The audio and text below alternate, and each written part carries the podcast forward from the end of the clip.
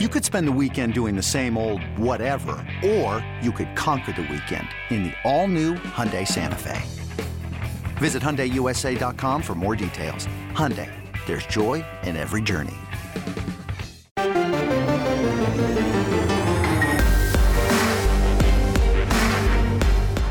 Welcome to the PowerCat Podcast, GoPowerCat.com's Kansas State Athletics Show. Make sure you're subscribing to our show at Apple, Spotify, Amazon, or wherever you get your podcasts. Now, from the GPC studios, here's your host, GoPowerCat publisher, Tim Fitzgerald. Welcome to another edition of the PowerCat Postgame Podcast, the last one for the 2021 season, as we look back at the game Kansas State football just played. And I am GoPowerCat publisher Tim Fitzgerald, and I'll be joined shortly by former Kansas State offensive lineman Brian Hanley. He, of course, played on those historic 1997 and 98 K-State football teams that elevated K-State into national prominence on the football front. And we're sponsored by Caddyshack Golf, where Caddyshack's been doing this for a couple years now. We love them. If you like great K-State apparel that not everyone has, that isn't like what everyone else has, the Golfin' Willie logo is probably something you might want to check out. Caddyshack Golf actually owns the trademark to that specific logo, so you can only get it through them. Caddyshack Golf, where it's caddy with two T's. Visit Caddyshack Golf for all of your officially licensed Golfin' Willie apparel, accessories, and more. Use code GPC for free shipping on your next order. Thank you to Brett and everyone over at Caddyshack Golf for the incredible merchandise and apparel and golf accessories that they provide to K-Staters. Kansas State wins the Texas Bowl 42-20 over LSU on Tuesday night at NRG Stadium in Houston. Myself and the GoPowerCat crew were on hand to cover it for you at GoPowerCat.com. And Brian Hanley made the drive from his home in Frisco, Texas, down to Houston to watch the Cats play in person. It was a great and fun night to be a Wildcat in Houston. But, as I will ask Brian in just one moment, LSU fans are a little bit salty that K-State's happy it won the game. Fans are happy, the team's happy, the coaches are happy. You played a bowl game, and you're happy you won. And now we bring in the offensive lineman himself, Mr. Brian Hanley, who has helped us out for a couple seasons now, Brian. First of all, thank you for that as we wrap up season 2 of this post-game podcast, which I've greatly enjoyed. Let's just launch into this. Kansas State wins 42-20. It was a nice win for K-State. The Wildcats finished 8-5 on the season. LSU, it was depleted. I get it. I get all that. But just give me your opening thoughts on this game and maybe what it meant for the program. Well, first off, with the game, I thought that the guys came out and played well. LSU didn't have their guys, and you could see it. They still had some players, don't get me wrong. They were depleted. I understand all that, but first off, that's not our problem. They should have never accepted the bowl game. I'm not talking about not playing in the game. They should have just never accepted to go, because I'm pretty sure they had a good idea on who was going to come, who wasn't going to be eligible, and all that kind of stuff. Not COVID stuff. I'm just talking about ineligible players, players going to transfer, all that stuff. I'm guessing they had a good idea. But having said that, great win for us. That's not our problem, what they had. I thought the guys played well. They played hard. And for the program, I was telling everybody, I'm like, you know what? In 2 years, nobody's going to know or care that LSU didn't have their players when they see this bowl game result. That's good for recruiting. All it's going to say is K-State blew out LSU. That's all anybody's going to see. That's all we need to tell anybody. It's good for us. It's a good win. It's good for recruiting. It's good to get that bad, just horrible taste out of our mouth from the Texas game. I think it was just good for everybody. A good way to send off the season and to build for the future. I mean, it's a win all the way around, I think. And I don't care who was out there. I just think for K-State, it was great. They played great. And I loved everything about it. Amen. That's well put. Very well put. I'm just astonished at the revisionist history about LSU. Look, they tried to win the game. I mean, if they had won the game, they were going to be excited. And the fact that so many LSU fans and members of the media are offended that K-State fans are happy their team won. Here's one of my responses. And I had a daily delivery about this. I mentioned it in other parts of editorial content at Go PowerCat. But look, every program is in a different position in its growth process. Yep. Whether that growth process is trying to regain being a program capable of winning double-digit games, winning Big 12 titles, maybe in an expanded playoff, getting into the field, because without a brand name, that is almost impossible. In fact, I think Cincinnati is the first non-brand name to make it into the playoffs. Maybe I'm wrong. And LSU's depleted. LSU had a coach that mismanaged the program within years of winning a national title. The roster fell apart. The transfer portal's part of the game now. Players left for greener pastures. Players opted out because they're NFL draft worthy. Honestly, a problem K-State doesn't have. Honestly. I mean, that's just where the programs are right now. If you're going to recruit guys that are worthy of playing in the NFL and maybe wanting that to be their ultimate goal, well, then this goes with it. This is part of that process. You can't thump your chest about all the players we have in the NFL, which LSU is amazing at that, and then complain that the players sit out. You just can't. Nope. That is part of what your program is about. That's cool. That's fine. That's great. I'm sure K-Staters would accept that downside to getting a bunch of 4- and 5-star players. I understand that. And also, just to be clear, I asked our Ryan Wallace, our recruiting expert, did LSU play this game, despite only 39 scholarship players or whatever the number is, it seems to move around. Did LSU play this game with more 4- and 5-star consensus recruits than K-State has ever had? Yes, was his answer. Maybe it's close. Over the entire course of the program, maybe, just maybe, K-State has recruited more 4- and 5-star players, but for now, LSU clearly had more talent on the field, and that's the way the game was played. Yep. You're 100% correct. I don't think there's anything wrong with saying it. It's the truth. And just like you said, if they had won the game, first of all, if they would have won the game, I don't know what I would have done. Just to be honest with you, I don't know what I would have done. I'll just leave it at that. But the second of all, it's not like they didn't try. And third of all, again, like I mentioned before, you knew what was going to happen. And first of all, I do thank them for playing the game because they didn't have to, because we saw other teams that just completely just backed out altogether. So I do give them credit for actually going ahead and playing. But I still believe that they knew guys were going to either transfer, opt out, weren't eligible. They knew those things. They shouldn't have accepted to go to even play in the game. Yeah. They just shouldn't have accepted it. And just as you mentioned earlier, guys opting out every year because they can go to the NFL. Again, I don't begrudge anybody for doing that, because if that's how you're going to try to secure your future, by all means, that's exactly what you should do. Then if LSU is going to have those numbers and then turn around and then complain about it, then unless you're in the playoff, where clearly guys aren't going to opt out if they're going to the playoff, then just don't go to any bowl games anymore. If that's your thinking, if that's how you think it, just don't go anymore. Pretty simple. I agree. Let's talk about the game. How about that? Sure. It just sticks in my craw. I've seen some of the worst social media posts and message board posts from fan base I've ever seen. It's ridiculous. Wishing players died in plane crashes. Yes. Wishing cancer. Wishing just horrible things simply because K-State played a game that was scheduled at LSU's request. Period. That's it. That's unbelievable. All K-State did was showed up and be happy about a victory. And again, I was on the field at the end of the game trying to do one of my post-game walk-and talks, and the LSU band was playing over the top of the start of the trophy ceremony. So this seems to be a sore loser gene embedded into Baton Rouge, and that's cool. That's fine. Yeah. Go be you. You're in the mighty SEC. Have fun. Brian Kelly's a horrible hire. There we go. I said it. Yeah. And it's they're going to see. You give it 3 years, and they're going to be looking for another one. Look, I'm not saying Brian Kelly's a bad coach. He's a great coach. He's had success wherever he's gone. Yeah, but he's not a great coach for the SEC. That's right. It's not going to work there. Particularly in a culture that is so obviously Southern.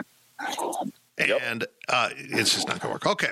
So we go to the game now, and K-State comes out and does something that was caught me off guard. They won the toss. They took the ball.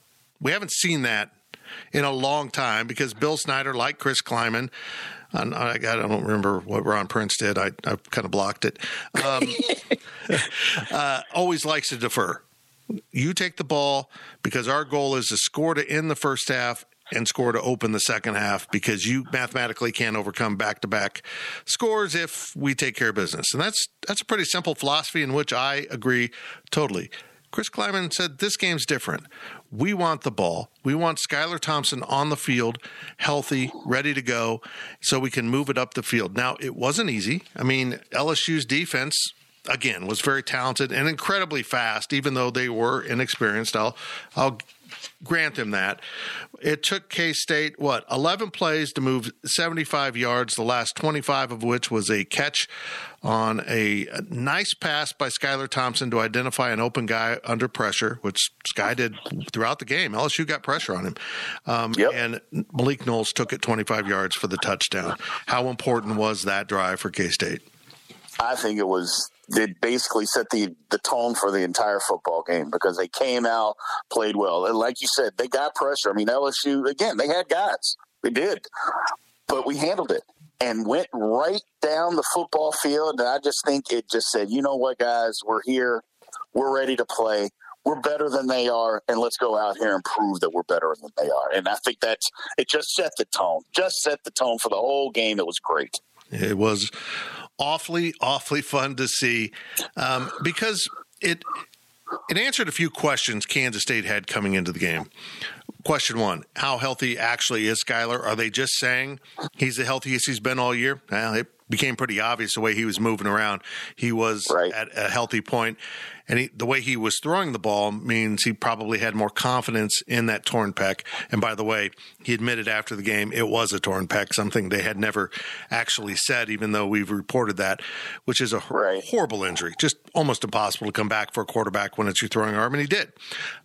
Also, it answered this. Will Colin Klein be able to offer something different to this offense that will inspire it and give it a better opportunity to score and win games? And right away, we understood that the play calling was a little bit more nuanced and that the offense seemed more locked in for the start of the game than typical. You know, they just actually looked completely prepared.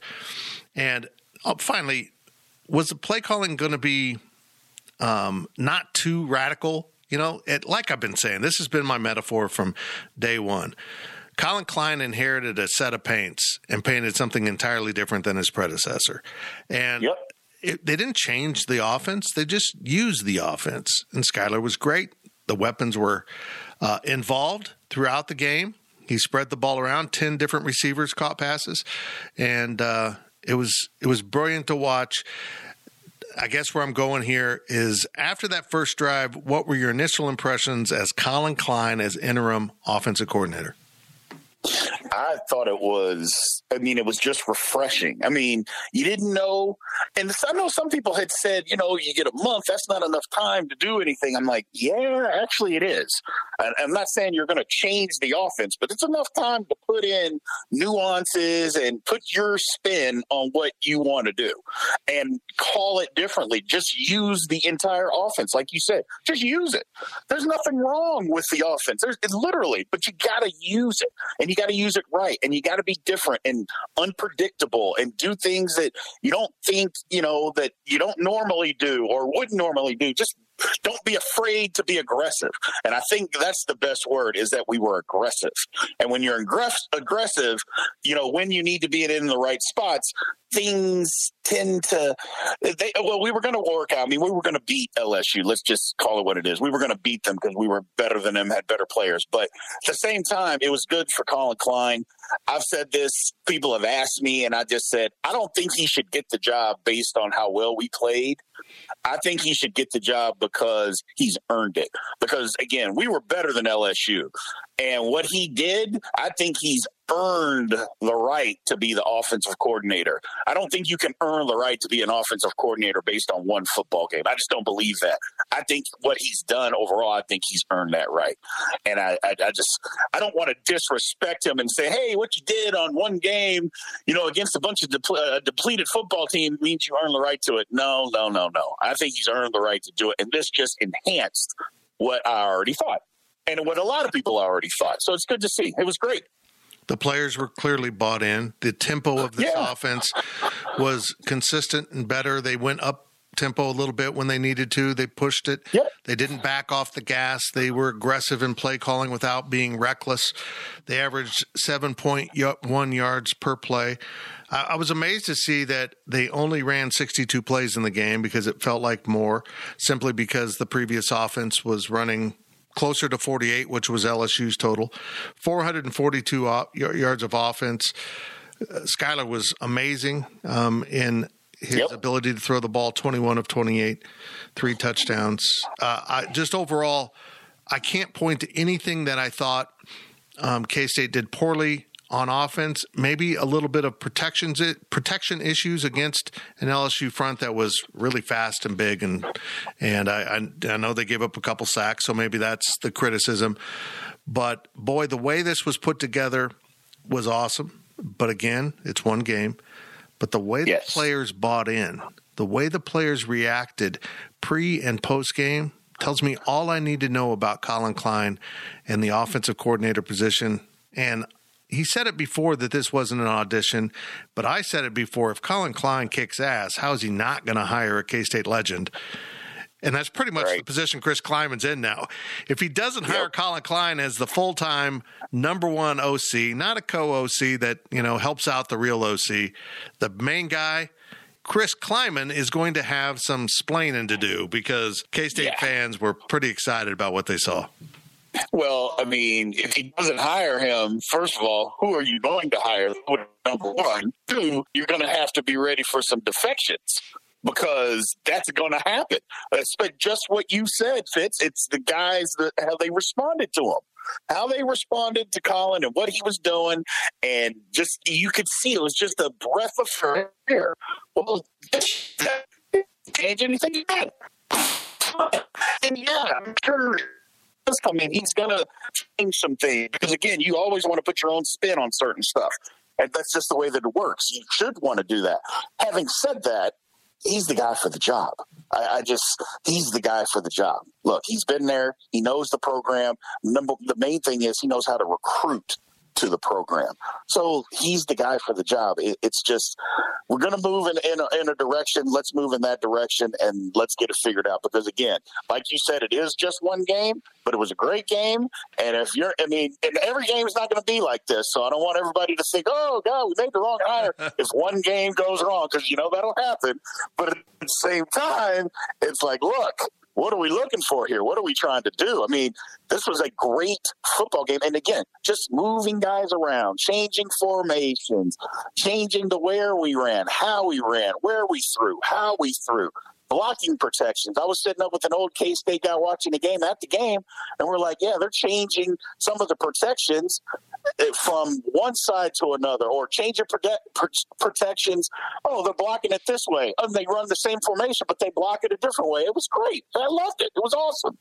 Yeah, a lot of that was great preparation by Skylar. You could see him moving those protections around during the course of the game. It was so impressive. Those are the things that were important to K-State. Does Deuce Vaughn stay the focal point of the offense without being the only focal point of the offense? You know what I mean? It felt like at times defenses could say, we're going to stop that little guy and wearing the 22 jersey, and they'll be screwed. In K-State, correct. came out, tried to run the ball with Deuce. First play okay, and then they really shut it down. LSU did a nice job. Colin Klein went to the pass, opened it back up, and eventually Deuce got his, 146 yards on 21 carries. So Deuce was still the focal point of the offense without being the only thing that LSU had to stop. And that is a great sign. Deuce Vaughn is just Deuce Vaughn. He's a three-star kid. He's about 5'7" on a good day. He's not as big as Darren Sproles, and I had to answer those comparisons a little bit in pregame radio, which I appreciate and understand, because Deuce, as Chris Klieman said, is the best player in college football. Maybe overstating it a little bit, but when you look at a first-team consensus All-American as an all-purpose player, it's hard to match him, isn't it? Yeah. Deuce Vaughn is special. He is just a special guy. He just, from all accounts, and again, I've never met him, but he seems like a great guy. Guys love being around him. And on the football field, there's just not a whole lot that he can't do, Fitz. I mean, the guy blocks. I mean, for being as little a guy as he is, he blocks. He runs hard. He runs in between the tackles. He's not just some guy you got to get out on the edges. He's not that guy. I mean, he can do that, but that's not what his thing is. He catches the ball out of the backfield so good. You can just line him up out there if you want to. Put him in the slot and let him do his thing. It's like, the more pub that he gets, it's going to be better for K-State as a program, but it's all well deserved. The guy is just a football player. He's just a good football player, and you don't see that a lot. He's a three-star, like you mentioned, a three-star guy that if he was 4 inches taller, he'd have been a five-star guy. It's just basically all it comes down to. I don't even know. I mean, if he'd have been 5'10", he'd have been a five-star guy, but he's not, so here's where we are. But, I just about a kid like that. That's my thing, is that he's just a football player that knows how to play, and he uses what he's got to the best of his ability, because sometimes guys don't. Some guys, they come in and it's not that they think that they're great, but they do a couple things well, and that's all they do. Well, he does everything well, and he excels at it, and clearly he's working on it. It's not just, hey, I'm good at this and I'll be okay at it. No, he's excelling at doing it, and it's going to be good. I can't wait for next year. I literally can't wait for next year. Yeah, I'm with you on that. Okay, offensive lineman, how did that offensive line acquit itself against a very, very athletic LSU front? I think they did great. It's like you said, they got pressure. And they were going to get pressure. Those guys are good. You can't block all. And there was a couple of times they brought more. What are you going to do? But at the same time, I just thought we got after them. And we wore them down. Now, granted, they couldn't shuffle linemen and do that sort of thing. We just wore them down. But I think the offensive line, for the most part, we beat them up. We literally beat them up. And Malik Knowles, who we all recognize hasn't been getting the ball enough, really had a nice game. Phillip Brooks led the team with 5 catches, including the play of the game, if you ask me, the pass to him along the press box side boundary in the middle of 3 LSU defenders. It was one of those throws when you see Skylar let it loose, you're like, oh, then he just dropped it in a bucket. Maybe it's a memorable play. But Phillip did have 5 catches for 69 yards, but Malik was targeted 5 times, had 3 catches, 42 yards, 2 touchdowns. What's amazing is that yards after catch, out of his 42 yards, 37 of them were after the catch. Pretty impressive. Give me your thoughts on the receiving end. I'll get into tight ends in a second. On the receiving end of this equation, I know we've been screaming about it all year long. You just got to get it in their hands. Give them a chance. Throw the ball down the field some. You just got to give them an opportunity. Now, some of it has been on them. They, not getting open. Maybe they're not healthy or whatever the case may be. And dropping passes. That had been a little bit of an issue too. But you just got to give them an opportunity. And maybe some of the route combinations weren't what we wanted or what they could have been versus what we did, against LSU. But all in all, I thought the receivers played outstanding football. Just get them the ball. design some things to get him the ball in some space, give him some space to run, and you see what happens. I thought they played – this is the best game I've seen them play in 2 years, I'll be quite frankly. Best game I've seen the receivers play in 2 years. Yep, Cade Warner, 3 catches for a total of 42 yards, maybe – Cade's best performance as a Wildcat, maybe his last. He has the ability, I believe, to come back for a super senior season. I never thought I'd say this. I kind of hope he does. I hope he does and plays with his old teammate, Adrian Martinez. Landry Weber, 2 catches, including a crucial one on which he got his knee twisted up and under him or an ankle. We have a photo of it. It's not pretty. You can't tell if his foot is bent back and his knee is torqued, so it could have been multiple things, ending his game and possibly career. He was a senior, but he could have come back, I believe. Just great. Eric Hommel, a reserve that hasn't played much, stepped in for Landry. They were already shorthanded at receiver. Eric had one big catch. But it happened. It happened. A new play caller got the ball to tight ends. Daniel Amadebebe, 2 targets, 2 catches, 35 yards. Sammy Wheeler, 1 catch, 12 yards. Nick Lenners, 2 targets, 1 catch, 5 yards. Ben Sennett, H-back, plays a lot of fullback, but he really is a tight end back there, including his 1 catch for 4 yards was a little RPO pitch forward for a pass on a 3rd down in which they, it was right out of the Chiefs playbook. I mean, it's not a unique play, but the Chiefs run it a lot where it looked like you're going to go option the corner and then you pitch it forward to a receiver for a 1st down. It was really good. Man, you got to get the ball to those guys. Yes. It not just because it's fair and it's nice and it makes them feel good. It screws up the defense, period. Yes. Nobody likes the tight end to catch footballs on them. Nobody likes it. Because literally we're tight ends. They're running down the middle of your defense. You don't like when somebody's just gutting your defense, and that's just what happens, man. You got to get those guys a football. We've been screaming for it and screaming for it. And by God, they threw them the football, and they were wide. I mean, there were times since they were wide open. Just running and spinning, nobody around. I'm like, you know what? It's good. And there were times they were covered too, but they were throwing it to them and they were catching it. It's just, you got to use your tight ends, man. They are so vital to an offense because if they weren't, nobody would have them on the roster. And I know people, they're an extra lineman. No, they're not. Not all the time anyway. Not all the time. You need those guys to catch those tough passes that you're throwing down the middle of the field, or wide open crossing routes, which it seemed like we had I was just like, man, this is great. I love it. I love it. I love it. Amen, brother. Let's take a little pause right now on the PowerCat Postgame Podcast, sponsored by Caddyshack Golf. I'm Fitz. He is Brian Hanley, and we will be right back. GoPowerCat.com's PowerCat Podcast continues after this short break. eBay Motors is here for the ride. Remember when you first saw the potential? And then through some elbow grease, fresh installs, and a whole lot of love, you transformed 100,000 miles and a body full of rust into a drive that's all your own. Look to your left. Look to your right. It's official. No one's got a ride like this.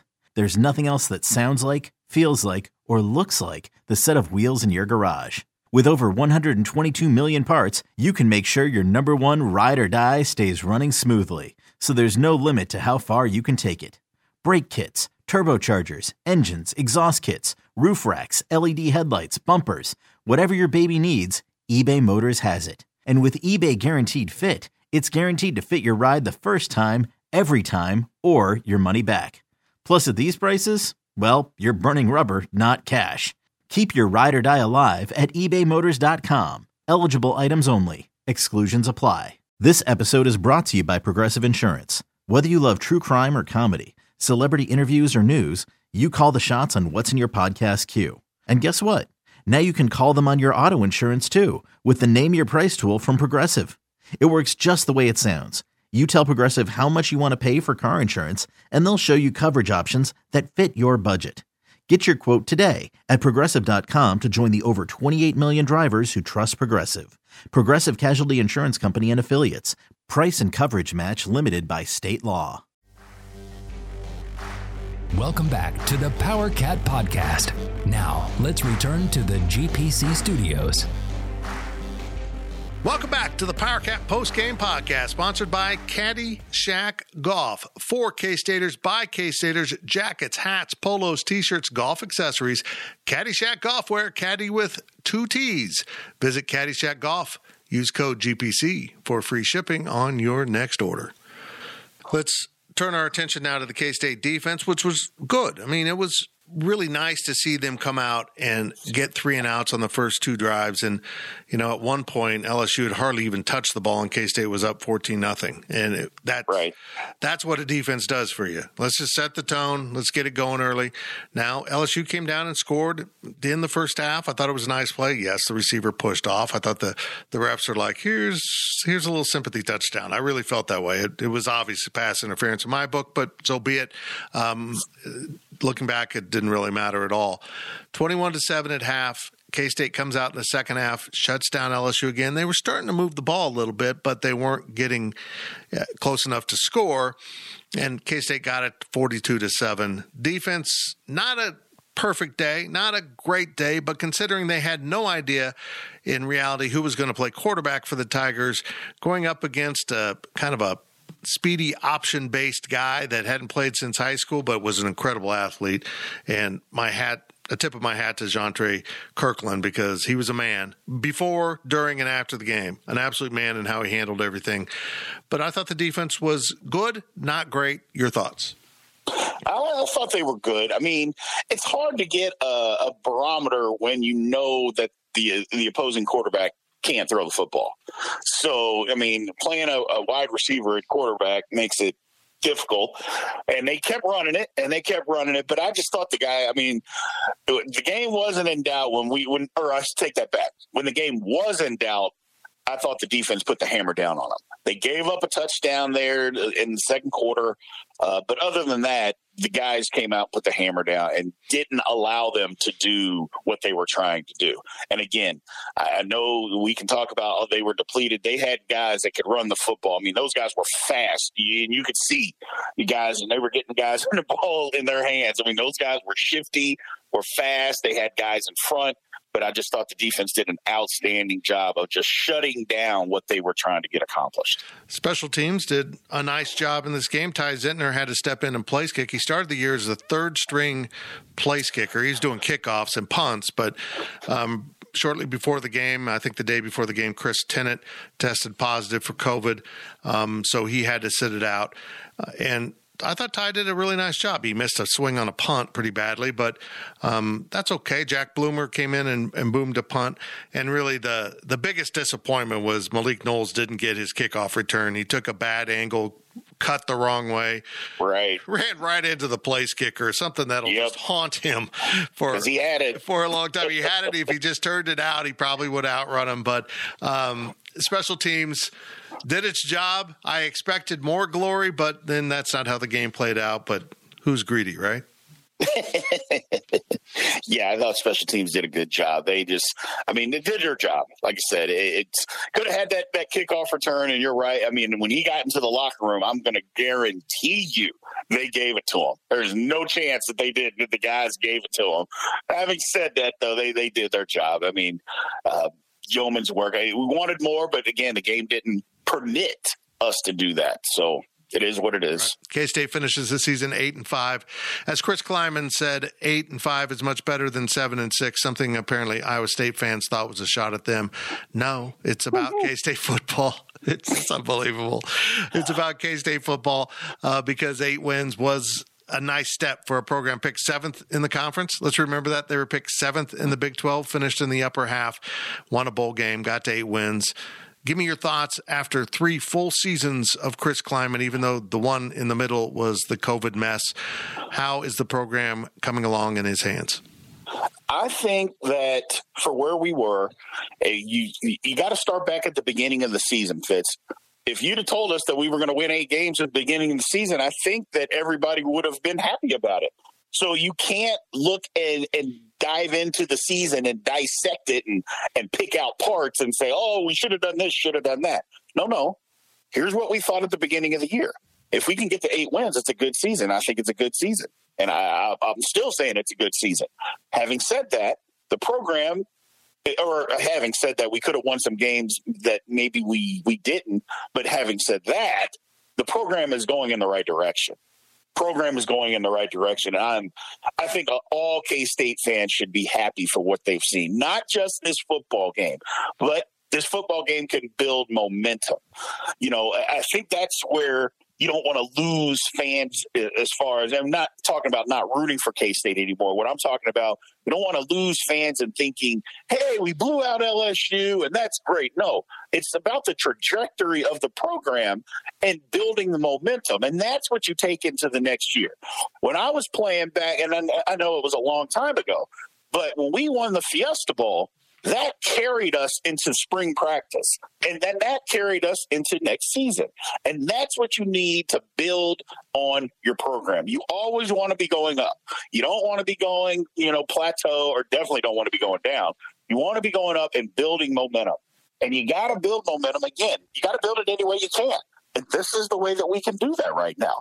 And it's just a weird deal, as you mentioned, with that whole COVID thing in the middle, because it just zapped us, I want to say, probably more than 70% of other teams in the country. It just did. And it's crazy. And to build on top of that with the transfer portal, everything's wild. Well, you know what? We just got to start here. We're on the right trajectory. I think everything's moving forward. We've gotten some transfers that have come in. We'll probably get some more. Well, we're going to lose some guys, I'm sure. It's just the way that it works. But I just think that things are just moving in the right direction. This is a good win, a good momentum builder for everybody to feel good. Now, we can't lay an egg, with the rest of the recruiting. We got to keep going. But I think winning this, it just makes everybody feel good. And that's what you want at the end of the season. You want to feel good about it. You don't want to feel bad about it. And I think that's the main thing to take away, is that everybody feels good.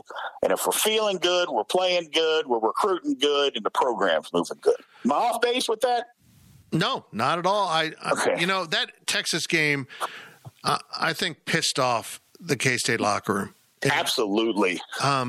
Because there was no way they should have lost that game. There's no way they should have lost that game. They had to gift it, and I think they feel like they gifted it. Honestly, and I love Courtney Messingham. I'm just going to say that. I think he is a great man, but his play calling stunk in the game. It just absolutely stunk to the point where a change had to be made. So maybe, again, LSU fans, you can learn from that. Maybe sometimes that low point, so that you can have better times ahead. And that's kind of what K-State has been through in its history, and it's had some great times. But I like where the program's going. The thing I like the most, Brian, is the locker room. The locker room was everyone's locker room last year was tested. Because of COVID, things going on, that distracted players. There was just so much motion and just commotion all through society, and it spilled into college athletics. Trying to rebuild your locker room, and it sounds like LSU wasn't able to do that. And K-State, Chris Klieman, did that. I said this on one of my walk and talks after the game. I've never heard coaches and players openly express to each other, I love you, as much as I've heard, which is, something new for men. It's something that I appreciate that guys now can say openly like that. But this locker room was so well bonded and bought in. And I think that's Chris Klieman's greatest job that he's done so far, is he knows that it all starts in that locker room.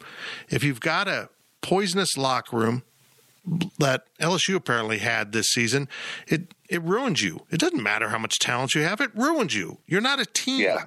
K-State really was a team this year, through thick and thin, through those 3 losses early in the year. And I think that can carry over from season to season. Bill Snyder always said it. Every team's different. Every locker room's different. You have to manage it every season. You can't ignore it or you lose it. And he is right, and Chris Klieman gets it. But boy, Brian, having a cohesive locker room, something you enjoyed in your 2 years at K-State, is almost half the battle, isn't it? Absolutely. Absolutely. Here's what I can say. For me personally, I can talk about it in 2 different lights, because in high school, I just went to a high school that has a lots and lots of success with basketball, and I played basketball. And we had a locker room that everybody didn't always like everybody, and that was in high school. But when it came time to play, we got along enough in the locker room. And that's what guys don't understand. You don't have to be best buddies. And I think that's what people think of when they talk about the locker room. They think, well, you know, everybody's always hanging out with everybody. It's not always that. It's just, you know what? We could have had a fist fight 10 minutes ago, and we walk inside that locker room and we are best buddies because we are trying to either get better in practice or we're trying to go win a football game. And that's what it is you just have to understand and come together and just, you know what, we're here to win. I'm going to be your best buddy while we're here. And that's what it is. Now there's that side of it. And then there's the other side of it where everybody just loves everybody, which makes it even better. You know, because a lot of times the other way, you have to have really, really mature people to understand that kind of concept. Well, at college, I'll just be the first one to tell you, as my personal experience, I wasn't a very mature guy.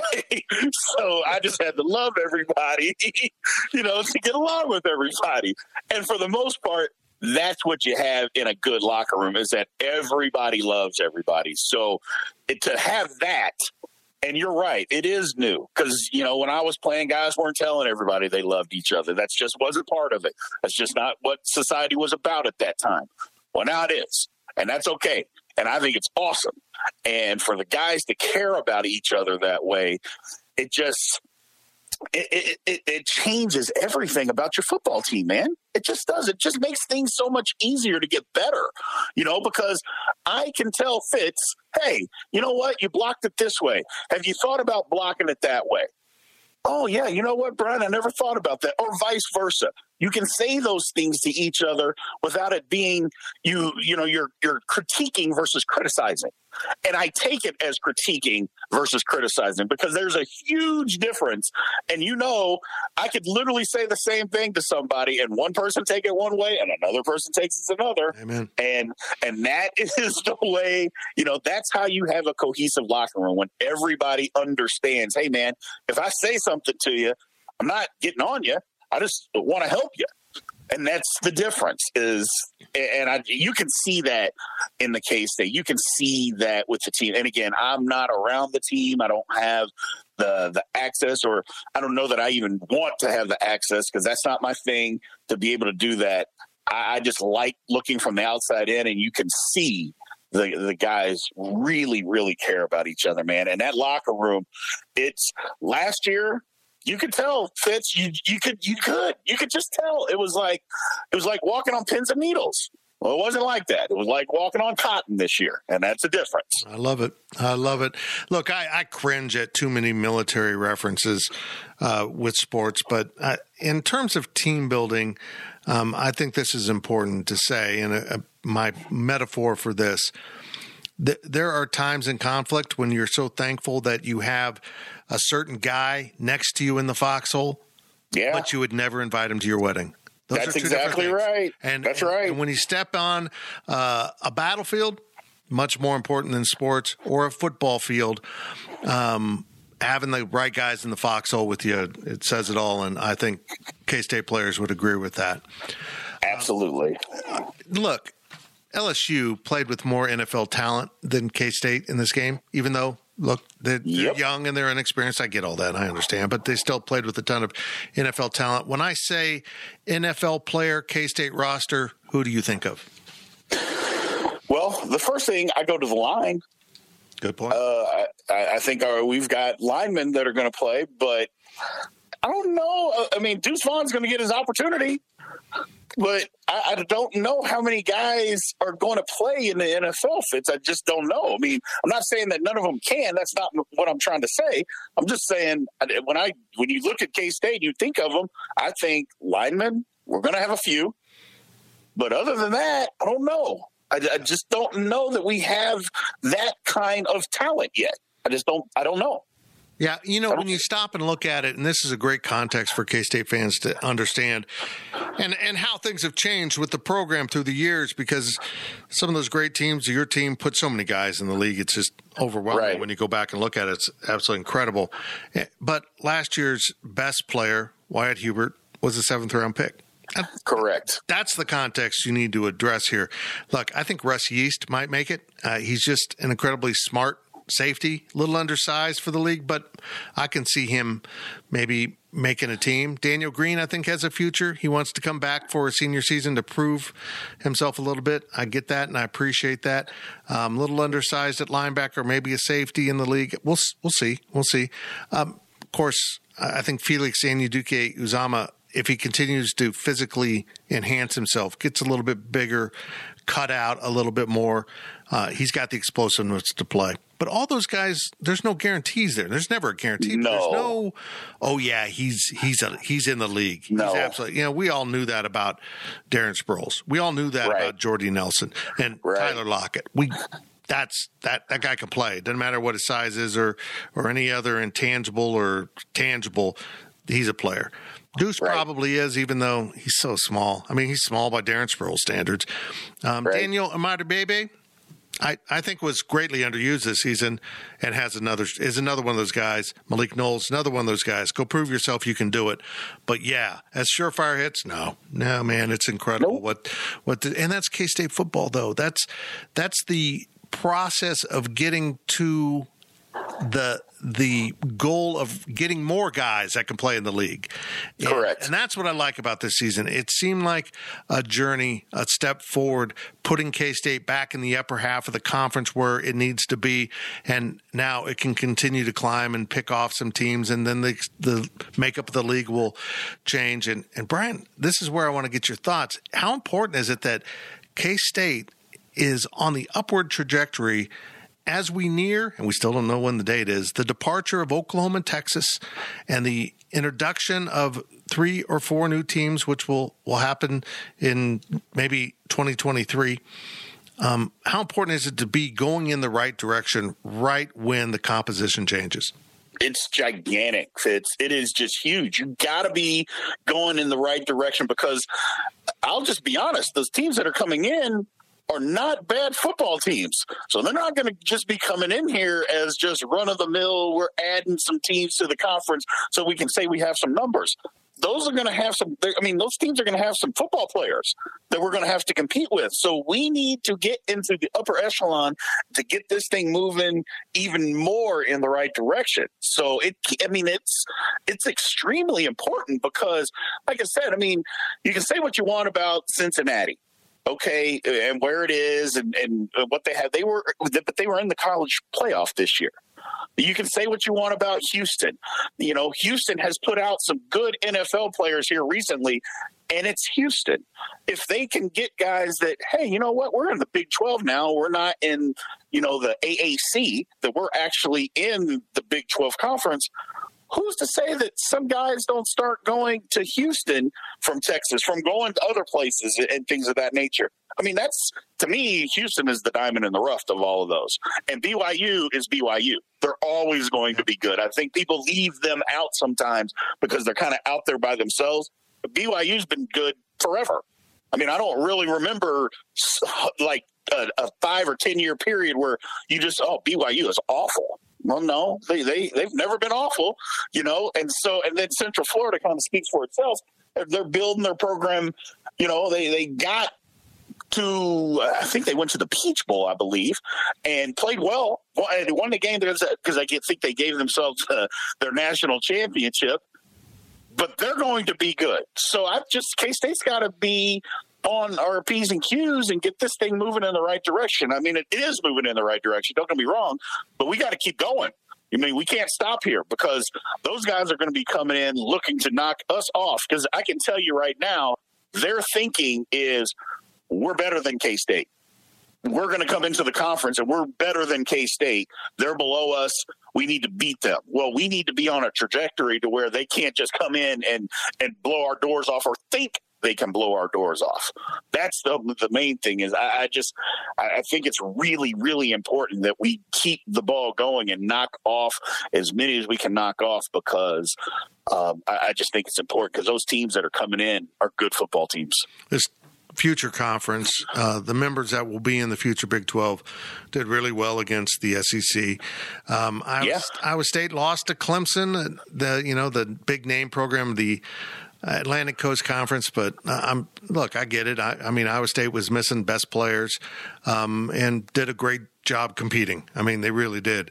BYU just wasn't invested in that game. I understand. It's the Independence Bowl after a 10-win season. Oh, you've been there, right? Exactly. You've been after a season doesn't finish up quite the way you thought, and then you crash through the bowl setting, and you end up what was then a not-so-great bowl in the Alamo Bowl in 98. So I was just blown away by the consistency with which this future conference is playing, and the defense with which this future conference is playing. Yeah, absolutely. The national media still wants to believe that the Big 12 is all about offense, and that's true for Oklahoma. They don't play great defense. They still don't. But they can outscore you, which they did in their bowl victory. But this is going to be an incredibly competitive conference from top to bottom.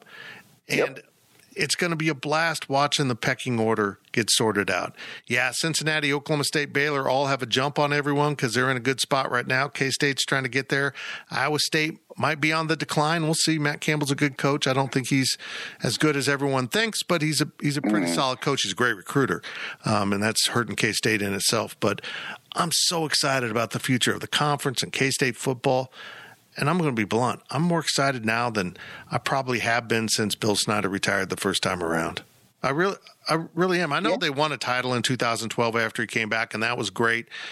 But I didn't see that translating into an ongoing upward trajectory of the program that we had enjoyed for so many years under Coach Snyder. I can see that happening now. Well, and I think it's just where we are with the program and where we were, because I'll be honest, last year, it kind of felt like a bottom out type of deal. It really did. I know there were circumstances and that kind of thing that led to that, but with everything that happened to me, it just seemed like, oh my goodness, it was getting away from us, and we reeled it back in and got it back to where I don't think a lot of us thought that it could get to so quickly. I think that a 6-6 year, everybody would have said, okay, that's great. Getting it back to where, and then I think that's why everybody was so disappointed at Texas. But matter of fact, I know that's why everyone was so disappointed after Texas, because man, we could win 9 games this year. And last year is what it was. And we could win 9 games. That's why everybody was so bummed out when we lost to Texas. And I think that, and I mean 9 games after, we won a bowl game, but I just think everybody was so bummed out about it. And to have the program going the right way, it's nothing but excitement, man. You can't help but be excited. That's why I thought winning the game and winning it in the fashion and who we beat is so important, because it just gives that breath of fresh air and everybody is happy. You just, hey, we beat them. And I'll be honest, I thought we should have handled them like we did, because if we wouldn't have, I would have been like, oh man, this isn't great. They're not playing hardly anybody. I mean, they still have really talented guys. They just don't have a bunch of them. And I go, and here we are. We've got our team, and we can't do anything with it. But that's not what happened. Literally, the game was a blowout. I mean, it was. I mean, we're up 42-7. I mean, it was a blowout. So, I mean, we whipped them. We whipped them, and I just think everybody feels good. Everybody feels great. Let's keep going. Let's get this second signing period. Let's keep that. First off, let's get Colin hired. Let's do that. Let's fill the positions, and let's keep going with the recruiting. Let's get this second signing period. Let's hammer that down and get some more guys in. If we need to get some more transfers, that's even better. But let's just keep it all going and keep it all positive, because, there'll be tough days, but we don't need to manufacture the tough days. This is a good time for K-State right now. His name's Brian Hanley. He played offensive line at Kansas State 97 and 98 on those historically great Wildcat teams under Coach Bill Snyder. You just won, 22 games in 2 years? Is that right? Yeah, something like that. Yeah, not bad at all. And he's helped us out now for the second straight season with pregame, postgame podcast. Brian, thank you for a great ride. And my New Year's hope is that you will be back for us in 2022. Absolutely. I will keep coming back as long as you have me. I love doing it. I've gotten to know a little bit more about you, I'm a kind of an outsider of the K-State program. And when I mean an outsider, I don't try to dabble in and dive in on access because I was a former player. I don't like doing that. I'm a fan.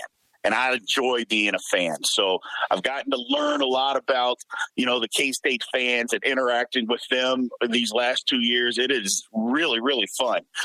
Some people, they get disgusted with me because I'm pretty blunt, but at the same time, I'm always honest and fair. And I love doing this, Fitz. So I appreciate everything that you've done for me, man. Thank you, my friend, so much. Kansas State wraps up the 2021 season with a victory in the Texas Bowl to start 2022, 42-20 over. That's a lot of 20s, man. 42-20 over the LSU Tigers to end the season with an 8-5 mark.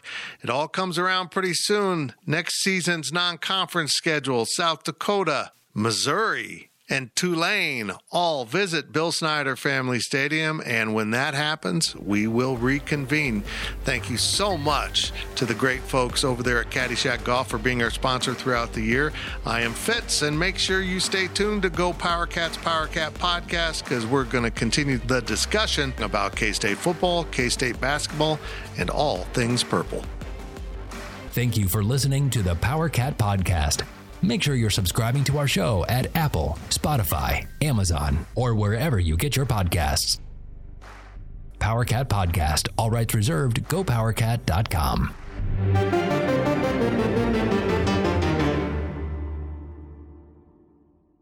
You can now relive the best moments of the UEFA Champions League 24/7.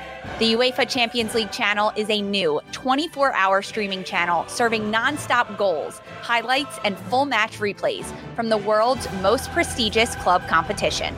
Reminisce on your favorite moments, legendary players, and brilliant goals with the UEFA Champions League channel, streaming around the clock on Pluto TV and the CBS Sports app.